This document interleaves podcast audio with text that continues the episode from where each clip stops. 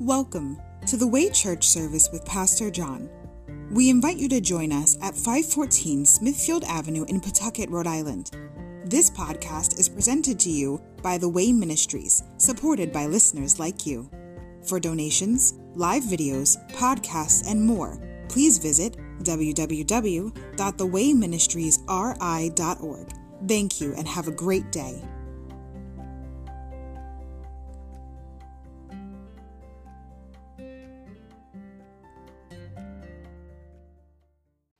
Welcome to the Way Christmas service. I would like to thank everyone for coming out tonight to get a portion of God's Word. Amen. First and foremost, I'd like to thank our Lord and Savior Jesus Christ for making all this possible for us by going to the cross, becoming obedient unto death, shedding his blood for the forgiveness of our sins, and becoming the final sacrifice so we could have a new life, eternal life, and a new purpose here on planet Earth. But before he had died, he had to be born. And that's what this service is going to be about the birth of our Savior.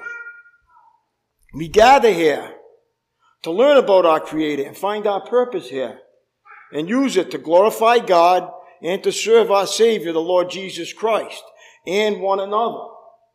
Our goal is to grow spiritually and start to handle life God's way, not our way. God's Word, which is the Bible, becomes the owner's manual to our lives. And we use it to see how God wants us to live, act, think, serve, and how to treat others. Thank you, Jesus.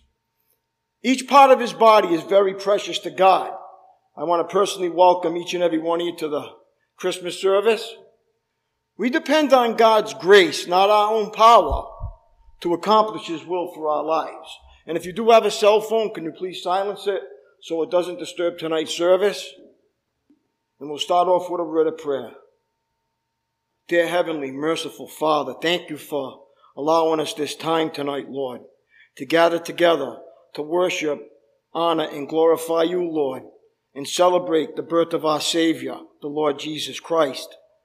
Thank you for getting us here all safely, Lord. Thank you for being the final sacrifice. Thank you for being born, Lord, so you could be the final payment for our sins, Lord so we'll never be condemned again for our sins. And heaven is our home for all who believe in you, Lord. And thank you for that. Thank you for your matchless grace and tender-hearted mercies that begin afresh every morning, Lord. Or without them, we wouldn't be able to go on, Lord, and live a life worthy of our call. Thank you for giving us this church, Lord, and this assembly and this ministry. Help us, Lord, to faithfully serve you, Lord by becoming living sacrifices for you in serving, Lord, in helping, in loving people, Lord, like you love us unconditionally. We pray for the people who can't be here, Lord, that they have an opportunity to watch through the live feed or the phone service, Lord, so they can hear what the Spirit is trying to say to the church tonight, Lord. And let everything we do tonight, as always, Lord, be led by your Spirit and not our flesh. And it's in Jesus' mighty name I pray. And we all say, Amen. Okay, we're going to stand, and the girls are going to come and worship in the Spirit. And we're going to sing a couple of songs and get started.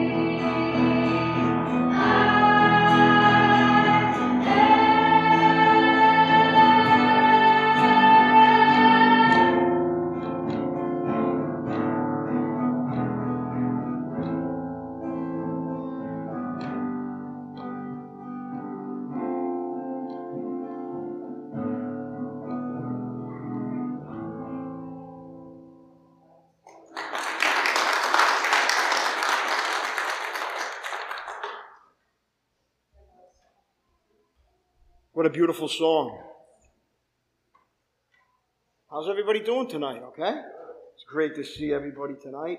I just want to say a special thanks to all the people that put in the effort and the hard work to get this all together tonight. Thank you very much. Thank you. Beautiful. They did a beautiful job of getting this all together. And we're grateful. One body, many parts. We all need each other.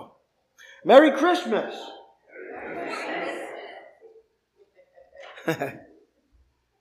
Tis the season. Amen. Just relax now. We're going to share a message on Christmas. We're also going to share the message how the Bible tells the Christmas story too. Amen? So we can get the truth. Merry Christmas. These are the words that helped ring in the holiday season ever since I was a child. Now that I'm in my late 20s, oh no. The Bible says thou shalt not lie, so I can't. So, no. Now that I'm in my late 50s, okay, it seems like these words have become offensive to some people. It's sad. Public and private use of the term seems to have diminished over the last decade for fear of offending someone. It's strange that this term is associated with Santa Claus when the holiday itself was never meant to be commercialized like it now is. Can I get an amen for that? The true meaning was about gift giving, but the gift given was a gift to the world. A gift that cannot be purchased, purchased, but was and still is given freely to those who truly believe in the miracle of the birth of Jesus Christ. Jesus Christ, the man who willingly gave his life to redeem our world. Jesus Christ, the man who history records as the true hero of humankind. Jesus Christ, the man who conquered death. From his birth to his death to his resurrection, he was known as being something special. Whether you believe in him or not is a personal choice. But let's always remember the fact is, Jesus Christ is the real reason why we celebrate Christmas. Amen?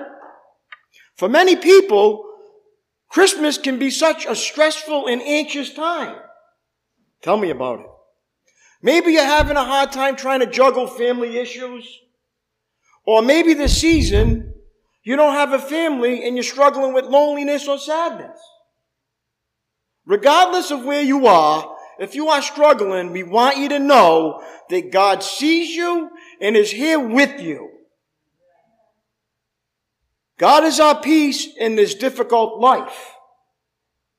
He wants to take the weight on you and replace it with the grace and peace He offers. Can I get an amen for that? He wants to offer you a relationship built on love and selflessness.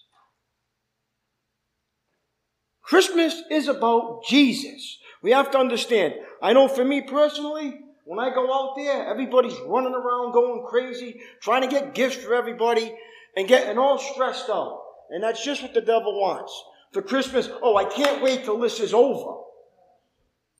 When this is like the most time that we celebrate the birth of our Savior. We, we, can celebrate the birth of our Savior anytime, but this is when the world recognizes Jesus. Everybody does.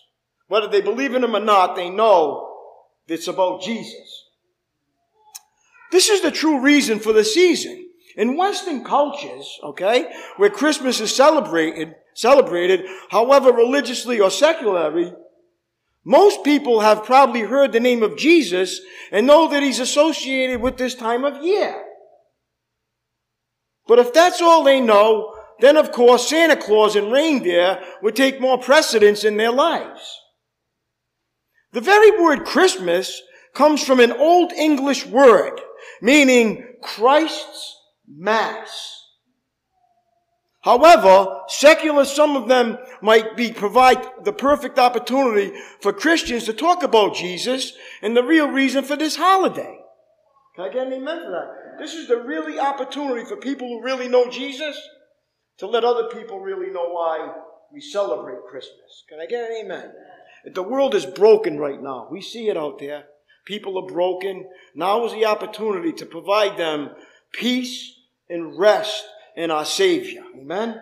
And the only way we're going to be able to do that, if we're practicing peace and rest of our Savior at this time of the year, but of course the devil wants even Christians to be all stressed out and not joyful. So they don't see anything. Why would I bother?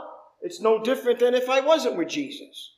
So now is a perfect opportunity to show people, look, there's peace on earth right now. Peace in Jesus. Heaven is our home. This is just a temporary residence here. All who believe in Jesus is the Son of God. He paid the sin debt in full. He's never holding our sins against us again. Amen? That's an awesome thing. Just by believing in Him. It's the gift He gave to us. Salvation is a gift. You can't earn it. Amen? The world is always full of pressure and performance. Jesus says, come and rest. Rest in my peace. Peace that the world cannot give you. Amen. You came here tonight, you know that there's peace here. And it's just so beautiful and tranquil and quiet. But unfortunately, if you look, the pews are empty. The world has come in and taken away the true message and the meaning of why these churches were built. A sanctuary to give us peace and rest. You remember long ago, uh, every on Sundays when I was growing up, nothing was open. Everything was closed. Remember? Even around Christmas. You couldn't do anything. You couldn't go shopping. You couldn't do anything. It was a place, a time of rest when families got together and they went to church and they worshiped God. They went home and had family dinner together and loved one another. Amen? Unfortunately, society has broken that fabric and the churches are now becoming hair salons and, and hotels. Unfortunately. And the devil loves that. But we know the truth because we know what? The Word of God. So let's talk about the real Christmas story, okay? If you have your Bible, I want us to turn to Isaiah chapter 9. We're going to start there tonight.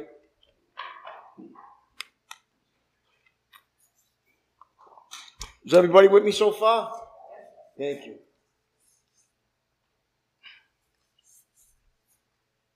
Isaiah chapter 9, verse 6.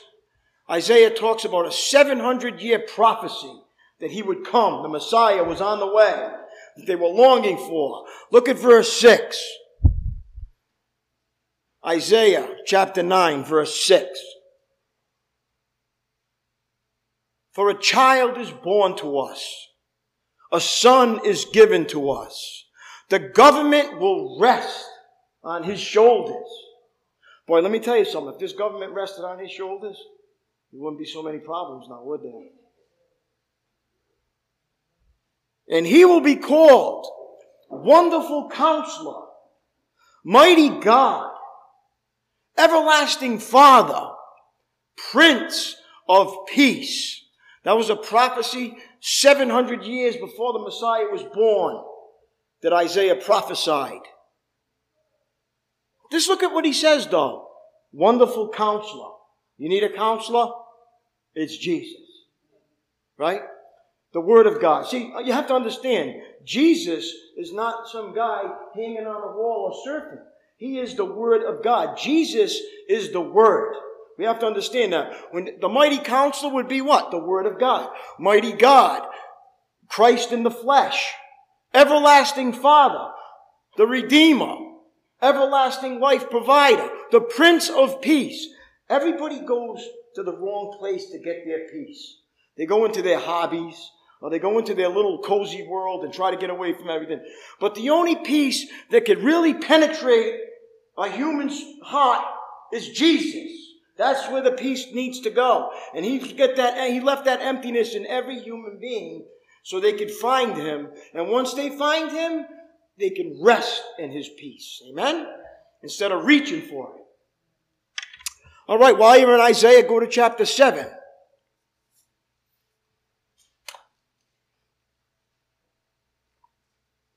We're going to continue in the Bible and learn about the real story about Christmas. Because the way I always learned about Christmas outwardly doesn't really line up with the Bible all the way. They kind of twisted it up a little bit. But guess what? When we stick with the Bible, it can't be twisted. Amen? And that's what we do here. Look at it, look at it says in Isaiah 7 verse 14.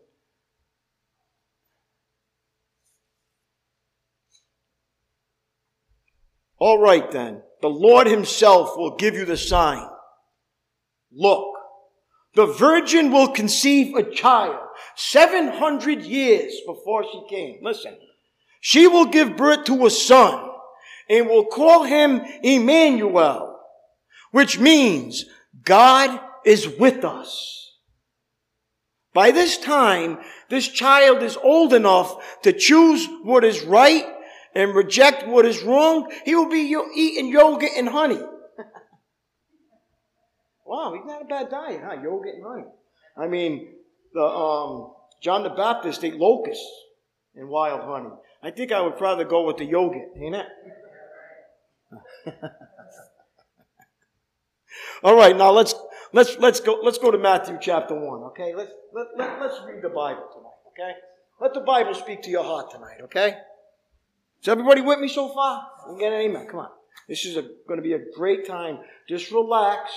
Let the Word of God speak to your heart because it's the Word of God is what saves. Amen.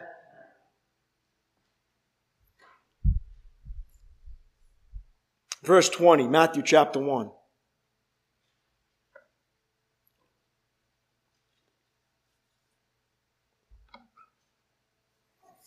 As he considered this, an angel of the Lord appeared to him in a dream. Joseph, son of David, the angel said, do not be afraid to take Mary as your wife, for the child within her was conceived by the Holy Spirit. And she will have a son, and you ought to name him Jesus. Now, I don't know if anybody knows what the name Jesus means. Well, I'm going to tell you what it means. It means the Lord saves. That's what Jesus means. The Lord saves. For he will save his people from their sins. What do you mean save them from their sins? He became the final sacrifice for our sins. So we have no longer have to let sin control us anymore. Amen? We are no longer in slavery to sin. Jesus provided a way out so that our sin nature could be kept in check and we could start living a life like Jesus would live. And the only way that would happen is if the Holy Spirit would enter into a person and give them the desire to want to live a different life. Can I get an amen for that? And that's the only way that it could happen. You can't live an outward life and expect to have inward changes. You could, you could stop doing a lot of things outwardly, but that doesn't stop you from being angry. It doesn't stop you from being jealous. It doesn't stop you from becoming envious. It doesn't stop you from being proud.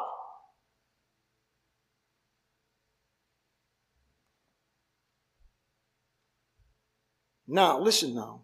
The virgin will conceive, verse 22. All of this occurred to fulfill the Lord's message through his prophet, which I just talked about. We're reading Matthew, and this is all the fulfillment of it. Listen. Look, the virgin will conceive a child. She will give birth to a son, and they will call him Emmanuel. And that was Isaiah 7:14. 700 years earlier, which means God is with us. When Joseph woke up, he did as the angel of the Lord commanded and took Mary as his wife. But he did not have sexual relations with her until her son was born. And Joseph named him Jesus. Prophecy fulfilled 700 years prior. Now, I want us to turn to Matthew chapter 2, verse 1. We're going to continue with this, and then we're going to go in the book of Luke. And this is the Christmas story. This is how it all came, to how everybody pieced this all together. And I'm going to show you in the Bible where taught, how it says it, okay? It explains it a little bit different. Because the Bible tells us as soon as human beings get involved with God's stuff, they twist it and change things to their own destruction.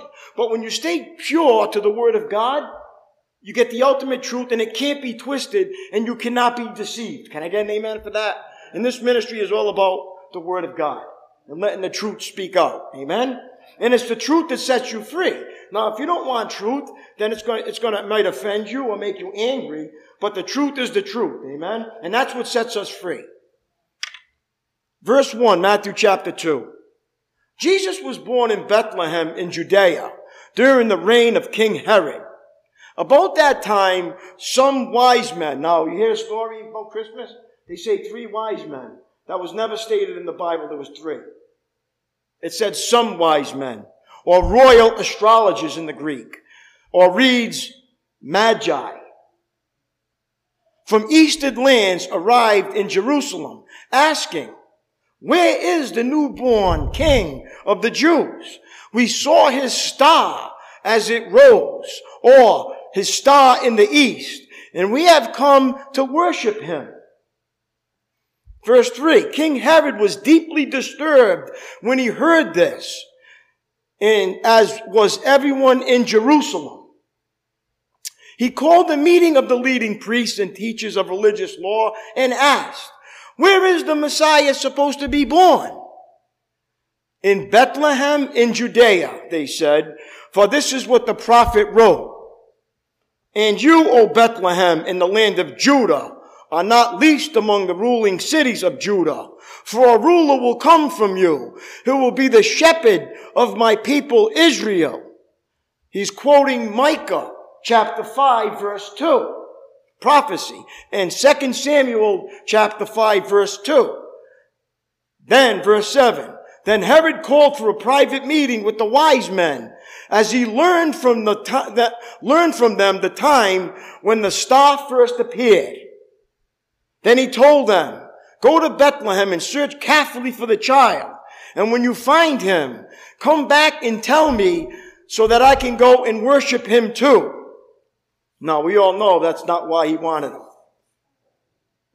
After this interview, the wise men went their way, and the star they had seen in the east guided them to Bethlehem. It went ahead of them and stopped over the place where the child was. When they saw the star, they were filled with joy. They entered the house and saw the child with his mother, Mary, and they bowed down and worshiped him. Then they opened their treasure chests and gave him gifts of gold, frankincense, and myrrh. When it was time to leave, they returned to their own country by another route, for God had warned them in a dream not to return to Herod. Now, this is where you get the gifts, right? Gold, frankincense, and myrrh. People get this Oh, it's Christmas time. It's time to get gifts and give gifts. Jesus was the gift. Jesus was the gift. The gift to all humankind. So we would never have to suffer in guilt of conscience because of our sins anymore. Our sin nature was dealt with at the cross. Can I get an amen for that? We are no longer held guilty for our sins because Jesus paid the final sacrifice. It says, there is no remission of sins without the remission of blood. Jesus shed his blood so we could never have to worry about sins keeping us away from heaven again. I get an amen for that. Thank you, Jesus. It has nothing to do with our performance. Now, religion will tell you you got to be a good boy and a good girl if God might think about considering you to go to heaven. And you know it as well as I do. Ain't none of us going then. Thought, word, and deed. All of us fall short for the glory of God. If that was the case, we wouldn't need a Savior. Amen? Thank you, Jesus, for saving us and doing for us what we could never, ever, ever do for ourselves. All glory and honor goes to our Lord and Savior. Amen? Now, in verse 13, the escape to Egypt. After the wise men were gone, an angel of the Lord appeared to Joseph in a dream. Get up, Flee to Egypt with the child and his mother. The angel said, stay there until I tell you to return because Herod is going to search for the child to kill him. That night, Joseph left for Egypt with the child and Mary, his mother, and they stayed there until Herod's death. This fulfilled what the Lord had spoken through the prophet. I called my son out of Egypt. And he's quoting Hosea chapter 11, verse 1. Now, go with me to Luke chapter 2. So everybody with me so far? You're getting the real story about Jesus.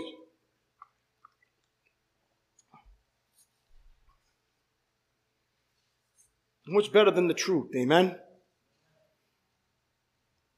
You know, I could always, you know, I could have came up with some great Christmas. But let me tell you something. The greatness is in the Word of God. Just the message alone from the Bible is worthy of praise. Can I get an amen for that? We don't need to twist this and make our own. We don't need to make a drama out of this. You know, the world loves what? Drama. Drama. You know what?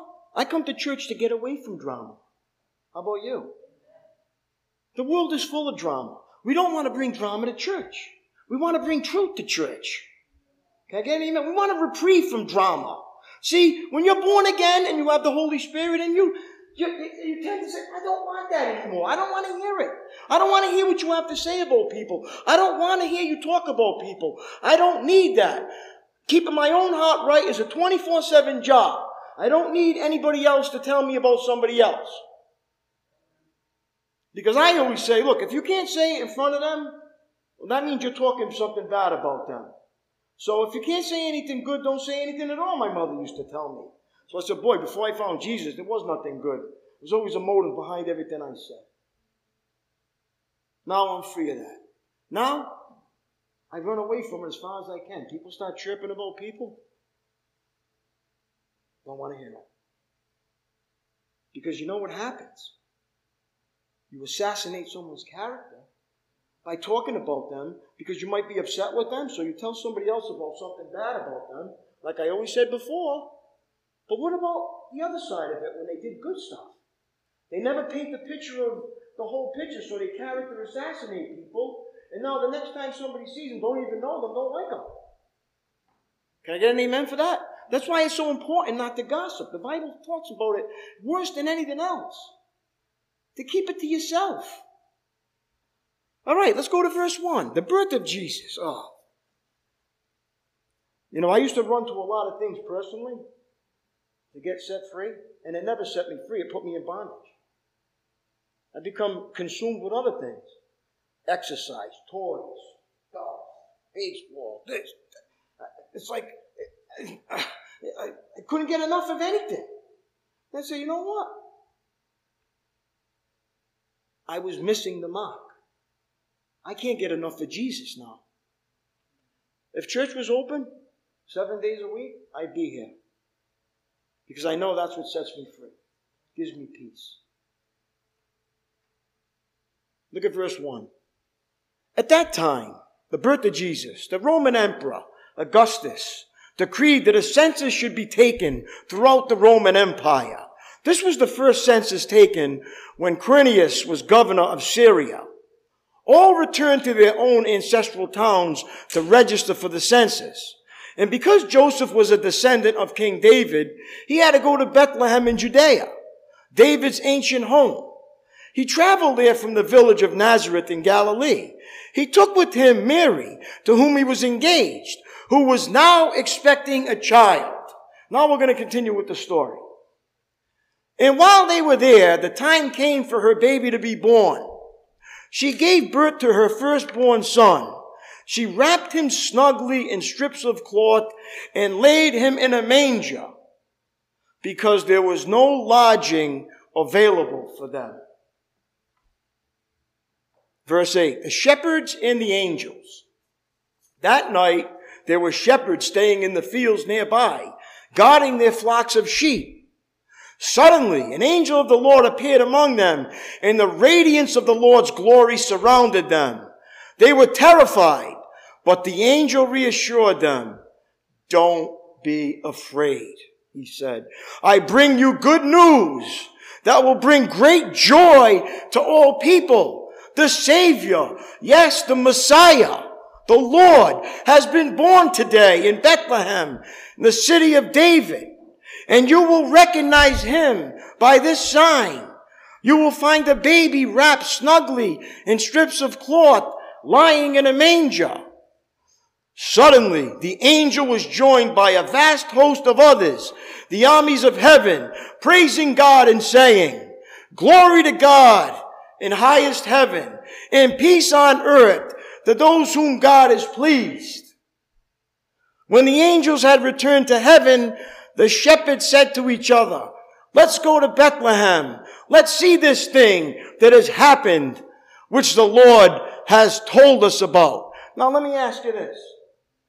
Does Jesus Christ bring you joy? Beyond, you, you know what was going on out in the world today, right? There's a lot of stuff going on. But we know one thing. Jesus Christ never changes. Everything around us might change and all things might happen, but the Word of God never changes. It says in the Bible, heaven and earth may disappear, but my words will never disappear. So I run to the Bible ultimately for comfort. I get on my knees and pray, Lord, please have mercy on your people. Have mercy on me. And he gives me peace. It's peace that passes all understanding. And the only way to get that peace is to believe what the Bible says. You can hear it, but you have to believe what it says. And when you believe it, guess what? That peace that comes into your heart can't be getting out. You can't get it any other way. How do I know? Because I'm a living example of it. I can't get no peace anywhere else. I have a restless spirit, a restless soul. It's never, it's never satisfying. It's always reaching for something. Even after I'm saved and finding Jesus, I'm still finding my flesh wanting different things. But what does it do? It drives me back to my knees, back to the Word of God of all truth, where He's the only one that can give me peace. The devil wants me to forget that. He wants me to think that there's other sources of peace. He wants me to go back to Egypt, which is the world for comfort. Can I get an amen? And he traps a lot of Christians by that. Even Christians that know the Word of God. There is no comfort in the world. It's always stressful and anxiety driven and finger pointing. I'm like that because of that. I'm like that because of you. I'm like that because of this. And I'm like that because of that. Instead of just getting in front of the mirror and saying, I'm like this because of me. And all my bad choices and decisions. But guess what? The Bible tells us it's never too late. Once you're saved, you can't get kicked out of God's family ever. How many times do we fail? Honestly. How many times do we fail to live a godly life? And how many times does God say, I don't see that? I see Jesus. Remember what I did for you? You forgot that I cleansed you from all that. You're letting the devil keep you with guilt and shame and condemnation again. You see, what happens is once we start growing up spiritually, we start outgrowing our sinful nature. And that's a process that takes time. As a matter of fact, it's going to take till we go home to be with Him. Can I get an amen for that? We don't realize the problem is inward. We always look at the outward. If only that would change. If only they would go. If only my life was like this. If only this. If only that. No, if only I believed that Jesus said what he said he did and I just believe it and hold myself to it, then I won't have to be concerned about that anymore. Rest. He says, I've died to give you a rich and satisfying life. How many Christians today can honestly say they have a rich and satisfying life with Jesus? And it doesn't cost anything. And it's not material. It's inward.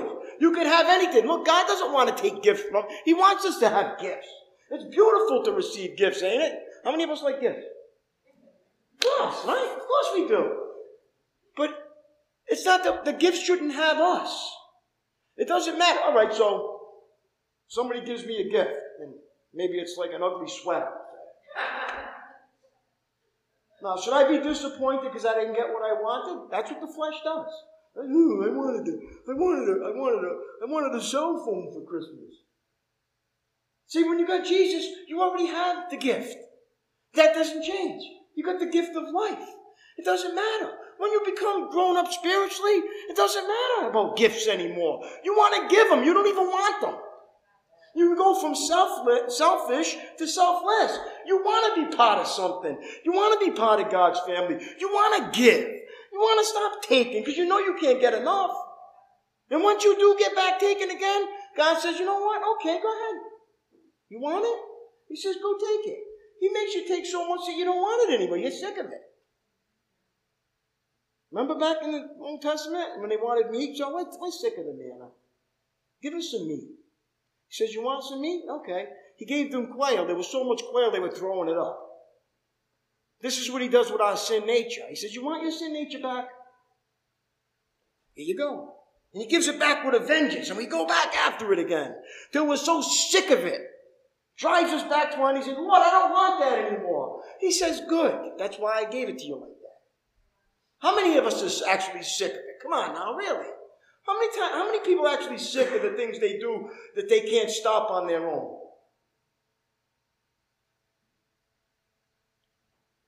Jesus provided a way out. So we don't have to live in bondage to that anymore. He set me free. Set me free from what? Materialism. Wanting outward things to satisfy an inward need. All right, let's continue.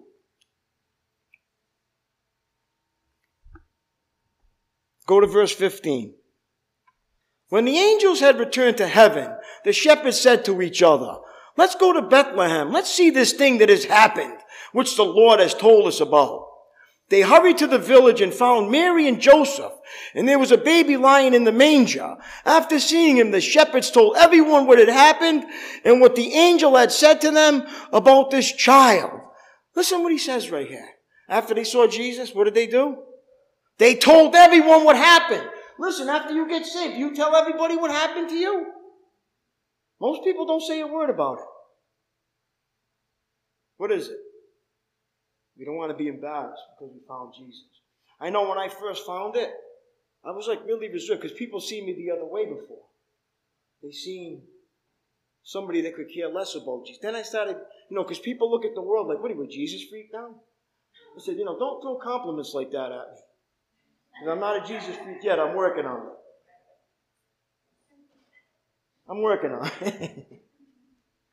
because you can't really mention Jesus that much in the world today. People get offended by that name. Why just that name? You can mention Gandhi, Buddha, anything else, you mention Jesus, it seems to like makes people's skin crawl.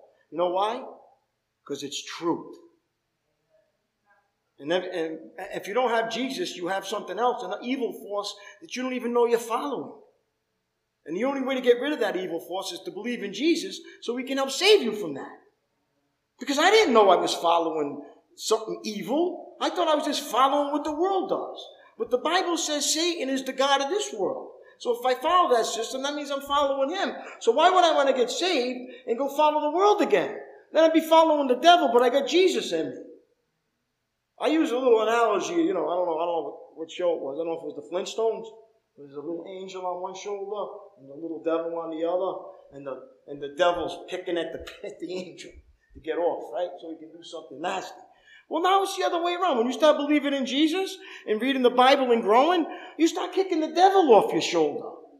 The power of Christ, amen? Because I can't do it in the flesh. My flesh likes what the devil offers. But my flesh hates what Jesus offers. So I have to? Fight this battle till I go home. I have to understand there's a war going on inside my mind. Uh, uh, the Apostle Paul said it in Romans 7. I really can't understand myself. I get up and I want to do good, but I find myself doing wrong. I have this, I learned this principle myself. When I want to do good, I do, there's sin living in me that does, there's something in me that drives me to do wrong. Nobody has to tell a little baby to stay, stay away from the electrical socket. Nobody has to tell the baby to do wrong. We have to get taught how to do right. So we know it's in our nature from birth. Can I get an amen? The Bible's right on the money with it. How many of us are born into this world and automatically start doing right? How many times you gonna you let where's Jeremiah? I let him down right now. Where is that little boy? I let him down right now. the first thing he's to do is something he's not supposed to. And where's that come from? Nobody taught him how to do wrong. It was in him already. You think if you let him down one night, you think he'll come up and hug me and say, Thank you, Jesus?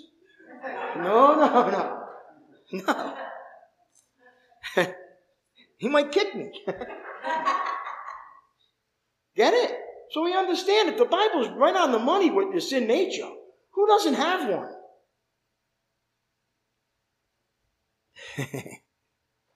All right, look at verse 17. After seeing him, the shepherds told everyone what had happened and what the angel had said to them about this child. All who heard the shepherd's story were astonished. But Mary kept all these things in her heart and thought about them often. The shepherds went back to their flocks, glorifying and praising God for all they had heard and seen. It was just as the angel had told them. Verse 21. Eight days later, Jesus is presented in the temple. Eight days later, when the baby was circumcised, he was named Jesus. The name given him by the angel even before he was conceived. Then it was time for their purification offering, as required by the law of Moses after the birth of a child. So his parents took him to Jerusalem to present him to the Lord. The law of the Lord says, if a woman's first child is a boy, he must be dedicated to the Lord. He's quoting Exodus 13, verse 2. So they offered the sacrifice required in the law of the Lord either a pair of turtle doves or two young pigeons. And he's quoting Leviticus 12 8. Verse 25, the prophecy of Simeon. At that time, there was a man in Jerusalem named Simeon. He was a righteous and devout and was eagerly waiting for the Messiah to come and rescue Israel. The Holy Spirit was upon him and he had revealed to him that he would not die until he had seen the Lord's Messiah. That day the Spirit led him to the temple.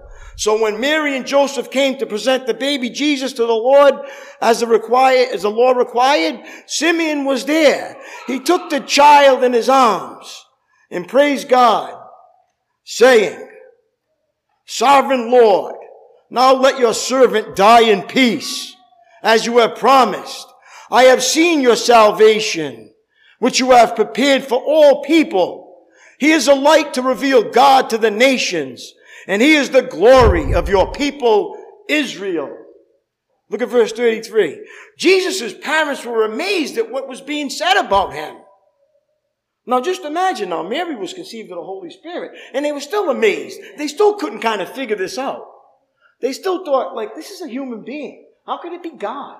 They couldn't, still couldn't understand it. Who could? Jesus' parents were amazed at what was being said about him. Then Simeon blessed them and said to Mary, the baby's mother, this child is destined to cause many in Israel to fall and many others to rise. He has been sent as a sign from God, but many people will, many will oppose him. As a result, the deepest thoughts of many hearts will be revealed and a sword would pierce your very soul.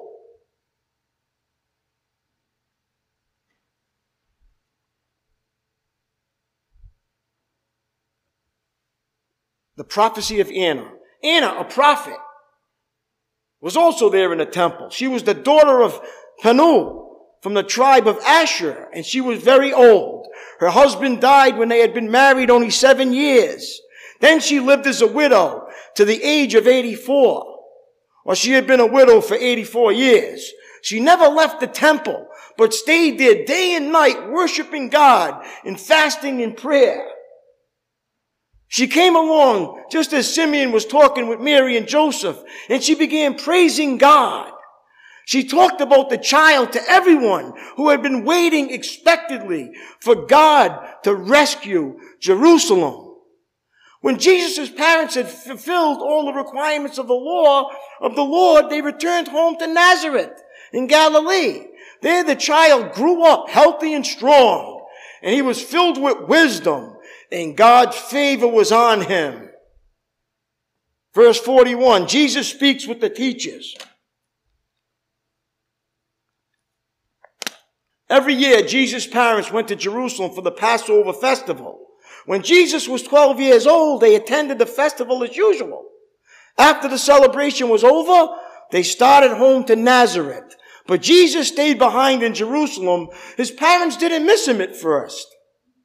Because they assumed, oh boy, assumed. How many of us make a lot of assumptions? Huh? Everybody's raising their hand, right?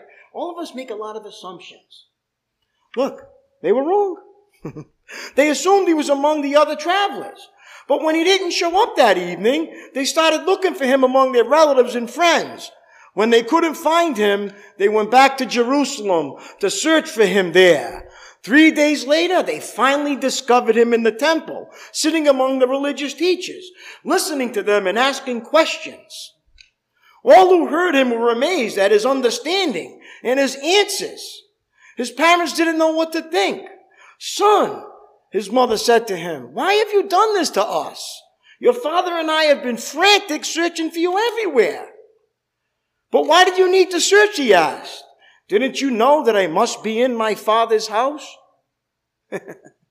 didn't you realize that I should be involved with my father's affairs? But they didn't understand what he meant. Then he returned to Nazareth with them and was obedient to them. Boy, wouldn't that be good for your kids to be obedient to your parents? Back in the Old Testament. Back in the Old Testament, the law. Kids that were disobedient to their parents. Does anybody remember what happened to them? Hmm. I don't even want to say it. Think about the world, how it's twisted. How children don't have to be obedient to their parents anymore. But they do whatever they want to do. And if you t- and if you try to do anything to me, I might report you and get you in trouble. The kids have more power than the parents now. That's how you know that the world is twisted. That's how you know that the devil is in control of this system. He's taken the fabric of families and taken away from Jesus. How many actually sit down on Sunday and say prayers and have a Sunday dinner as a family anymore. Very few do. Why? Because the world's gotten in and crept into the church. Don't you wish, you know what? I wish everything was closed again on Sunday. Just so everybody would what? Stop! Stop! What do people do? Thanksgiving, right? We're supposed to have Thanksgiving festival. Everybody's thinking of Black Friday, like, oh, it's starting Thursday now. The stores are open at five. Wait a minute. Oh, I came by. Oh, I got it. I got it. All right. Hurry up. Hurry up. Have some. Give me some of that. Oh, can I have some take home? Oh, oh, there's a big sale at Walmart.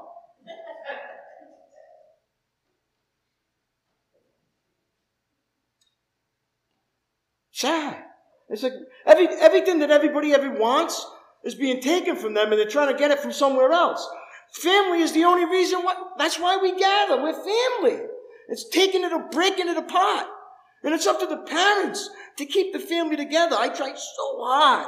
Even though I fail, I gotta leave it in God's hands, but I do my part to hold it together. To teach the children for the next generation that family is everything. To stop. Stop. But how many parents are doing that? How many parents are actually stopping and saying, look, no. Forget about Cyber Week. Let's go back to the roots of this country, where there was a church on every corner and the pews were filled with people that loved Jesus. And it's up to what? It only takes one person to bring it back. And that's what we're doing here. Bring it back. I want it back. Did you want it back? There's only one way to get it back. To take it back. It's a choice. It's a choice to come back to church again. It, God doesn't force us to come back to Him. Let's just go to verse 15. Then he returned to Nazareth. Let's close here. And with them was obedient to them. And then his mother stored all these things in her heart. Jesus grew in wisdom and in stature and in favor with God and all the people. Let me ask you this. Are you growing in favor with God? Not only with God, but with people. As a Christian, when you grow in favor with God, it's all about the relationships around you. They need to see Jesus coming out of you. Are you growing in relationships with people? People that you might not like that much? People that might not have. One thing the world's going like, if you don't think like me, you're not my friend. If you don't have my viewpoint, don't even talk to me.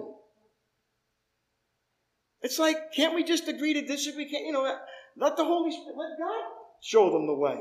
Even in church, people try to force their, their growth on someone else and tell them what they should do. And it's like, listen, that never worked with me. Why would I try to force that on someone else? It doesn't work. You have to what? Pray. Like this. Lord, please bring my family back to me. Whatever you have to do, Lord, I love you. I can't bring them back. Only you can. And then what? Leave it as in hands and let him do the work. Can I get an amen? All right, take, let's, let's close. Let's close this. Take this time of year to remember why we're buying gifts and putting up decorations. Please. Because God gave His Son to us to make us part of His family. We give to others. Love is kind. And so because God loved us, we should show kindness to others. If we are Christ's followers, then we're part of His church. And it's our job to share Him with those who don't know Him. So during this holiday season, hopefully, when everyone around you is feeling kinder, more charitable, and cherishing their family time, don't neglect Jesus, the true meaning of Christmas. Please. I just want to say Merry Christmas to everybody. And God bless. God bless you. And listen, let us be examples of what Jesus has done in our lives. Look, without Jesus, I don't I wouldn't be breathing right now. I already know it. Without Jesus. I would not be alive right now if it wasn't for my Savior. And I thank Him. Because without Him, I'm nothing. And because of, I have Him, now I'm everything. Now I do what I was created to do. Serve and honor Him. Thank you, Jesus. Found my purpose why I exist.